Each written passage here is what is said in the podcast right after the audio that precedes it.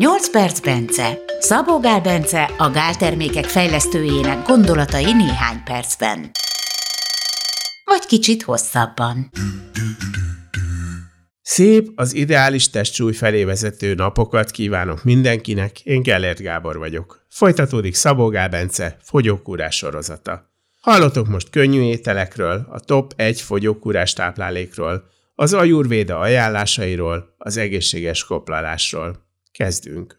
Minek van a legnagyobb termogenikus hatása, tehát ugye amit elégetsz, ugye kalóriát nyersz belőle, de a legtöbb energiát igényli, és ezért hőtermeléssel le is adod azt, amit csinált. Ez messze a rostokból származó kalóriának, ugye fele égel energiának, tehát hogy hővé leadja az ember. Fehérjének ott változó, tehát nem is tudom, hogy ilyen 15-20 százalék körül a többinek meg kevesebb, a fehérjéhez ugye sok energia is kell az emésztéséhez, tehát gyakorlatilag, hogyha valaki a kalóriabevitelét akarja csökkenteni, akkor az, hogy megemeli a fehérje bevitelt, és megemeli a rostbevitelt, különösen a rostbevitelt emelje meg, másodjában pedig a fehérje bevitelt, és ezt mindezt a, a szénhidrátnak és a zsírnak, a zsírbevitelnek a róvására érdemes ezeket emelni.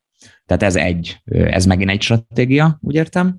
Aztán még ott van az, hogy megnézték azt, hogy melyek a leglaktatóbb, tehát egységnyi kalória a leglaktatóbb, de a legtovább nyomja el az étvágyat, hogy melyek ezek az étel, és a, az abszolút top listások. A top egy az a, a főtt burgonya. Mert a főtt burgonyában van egy olyan speciális fehérje, ami még nem bomlik le, a sült burgonyában meg már lebomlik. És ha még le is hűtjük a burgonyát, tehát a megfőtt, mondjuk héjában megfőzzük a burgonyát alaposan, és utána még le is hűtjük, tehát 24 órát mondjuk hűtjük, akkor ráadásul még rezisztens keményítő is alakul benne, és még laktatóbb lesz. Tehát az már egy ilyen non plus ultra, különösen akkor, hogyha rászed burgonyát használunk. De nem az volt, hogy a, hogy a krumpli tulajdonképpen nem is egészséges? Most fogyókúráról beszélünk, fogyókúra kontextusában teljesen jó. Egyébként valóban a krumplival vannak ugye olyan problémák, hogy tartalmazhat prolaminokat, lekcineket, meg ilyenek, de most de ez is függ a krumpli típusától, meg ilyenek, de amik a legfontosabb mutatói arról, hogy mennyi abban a méreganyag tartalom, ami miatt ugye mondjuk egészségtelen lenni, vagy hívjuk méreganyagoknak. Az egyik, hogy mennyire idős a krumpli, ráncos, puha, akkor nem jó uh-huh. hogyha zöldes árnyalatú megkaparod, és a héj alatt ilyen zöldes árnyalatú, akkor se jó. Tehát a sárga kell, hogy legyen a héj alatt, vagy fehér, tehát hogy semennyire nem zöldes, nem szabad, hogy puha legyen, nem szabad, hogy ráncos legyen, és nem szabad, hogy rügyezzen. És ha így választunk krumplit, akkor gyakorlatilag, hogyha nem esszük meg a héját, az azt gondolom, hogy rendben van teljesen. Általában ez, ezen vita van mindig, hogy, hogy sokszor kell enni, vagy, vagy kevés alkalommal és akik azt mondják, hogy, hogy, hogy kevésszer kell lenni, azok azzal érvelnek, hogy abban a pillanatban, ahogy élelmiszer kerül a szádba, az egy jelzés a, a szervezetednek, hogy na most, most, most majd emészteni kell, és akkor beindulnak a gyomorsavak, és tényleg éhes leszel, tehát tényleg enned kell, és folyamatosan a szervezeted melóban van, dolgozik. Tehát ugye ezért nem szabad sokszor enni, hogy meg tudjon pihenni, és ne azt érezze állandóan, hogy ennie kell, vagy emésztenie kell. Ez butasság, vagy, vagy ez így van? Ez attól függ, mert nyilvánvalóan, hogyha az ember egyszer eszik egy nap, és nem ötször, akkor egyszer kell ötször annyit ennie, és nem biztos, hogy jó egyszerre ötször annyit enni. Én például nem tudok megenni egyszerre ezer kilokalóriát se, így aztán nagy bajba lennék, ha mondjuk egy nap csak egyszer vagy kétszer ehetnék, ezt sokat csináltam, és le is fogytam, képtelen voltam, és közben elromlott egy gyomrom, hasmenéses lettem, meg minden bajom lett tőle, tehát nekem egyszerűen uh-huh. nem mhm. való az, hogy, hogy legalább, legalább háromszor kell ennem egy nap, ha még többször eszem, akkor még jobb, mind az emésztésem, mind a minden. Tehát, hogy vércukrom, uh-huh. stb. minden sokkal jobb, hogyha többször eszem akkor sincsen nagy baj, tehát kibírom úgy is, hogy csak egyszer ehetek egy nap, de akkor nem olyan jó, sem a gyomrom, sem, semmi.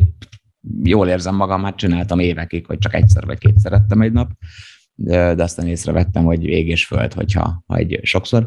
Egyébként erre ugye azt mondja mondjuk az ajurvéda, ez régen nagyon érdekelt engem, ezért szeretek néha vele példálózni, bár ugye nem egy tudományos, bár egyébként valamennyire tudományos de, de hát de nem, nem, nem erre érdemes persze alapozni, hogy mit mond az a Jurvéda, de, de ez egy ilyen érdekes dolog, hogy azt mondja, hogy a, a vatta típusúak, akiknek ilyen gyors az anyagcseréje, meg ilyen vékonyak, mint én, izgágák, stb. kreatívak, ilyesmi, nekik nagyon fontos, hogy naponta egyenek egy kiadós reggelit, ebédet is és vacsorát is, és két étkezés között nyugodtan nassoljanak. Tehát, hogy akármikor, ha éppen van kedvük, egyenek. Tehát, hogy ez a jó nekik, és ne hagyjanak ki főétkezés semmiképpen se, reggelit se. Évente csak maximum kettőször koplaljanak, és a koplalásos, a koplalás egynapos legyen, és a koplalós napon háromszor egyenek kicsarit. Mi a kicsari? A mungóbab, ami egy fehérjében dúsabb és jobb fehérjét tartalmaz, mint mondjuk a csirkemel, ami mondjuk nem nagy számra csirkemel, nem egy jó fehérjeforrás.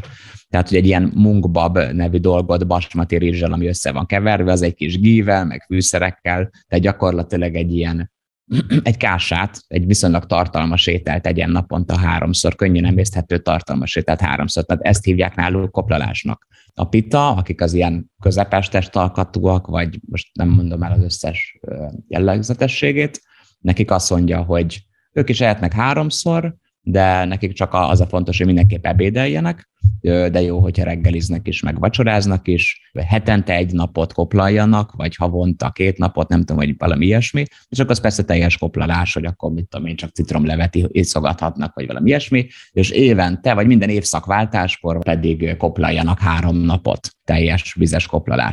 Ezzel szemben a kapa, tehát aki, aki kifejezetten ilyen vastag csontú, nagy, nyugodt természetű, jó memóriájú, stb. emberek, tehát ilyesmi jellemzőik vannak. Ő nekik meg azt mondja, hogy csak ebédeljenek, tehát hagyják ki a reggelit és meg a vacsorát, és minden nap csak ebédeljenek, minden hétvégén koplaljanak, tehát két napot hetente ne egyenek, és minden évszakváltáskor, amit több, tehát né, né, négy alkalommal egy évben koplaljanak egy-egy teljes hetet. Én, én biztos a vékonyak közé tartom. a fene egye meg. Nem, lehet, hogy hát- nem kellett volna beszélnünk.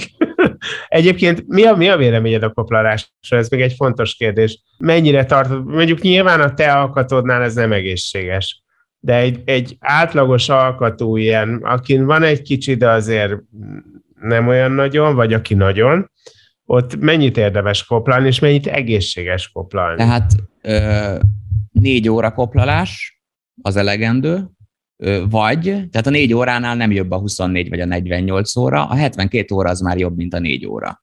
De nincs értelme 8 óra, meg 16 óra, meg nem tudom én, tehát ezeknek négy órát, ha, bocsánat, inkább úgy mondom, hogy 12 óra koplásnak van értelme a emésztőrendszerünk, meg ilyenek szempontjából, hogy ezért mondtam, hogy 12 órát. De akkor, uh-huh. amikor tehát eszünk, ott, ott gyakorlatilag a, azok az elváltozások, azok a, az inzulinérzékenységnek a szabályozói, autofágiának a szabályozói, és a többi, ugye vércukorszint és az inzulin szintünk jelzi azt, hogy milyen az energiaállapotunk, és egy étkezés után baseline-ra, tehát a, a, az alapszintünkre, ami alá nem megy, az körülbelül négy órával, attól függ, ha nagyot ettünk, akkor nagyjából négy órával megy le étkezés után az inzulin, a vércukor, meg hát most kinek hogy fél órával, órával, maximum két órával egy nagy étkezés után tehát hogy négy óra után emiatt már újra lehet igazából enni, és nincsen további előnye annak, hogyha mondjuk azt kitoljuk 6-8 órára, vagy, vagy akár 24-re,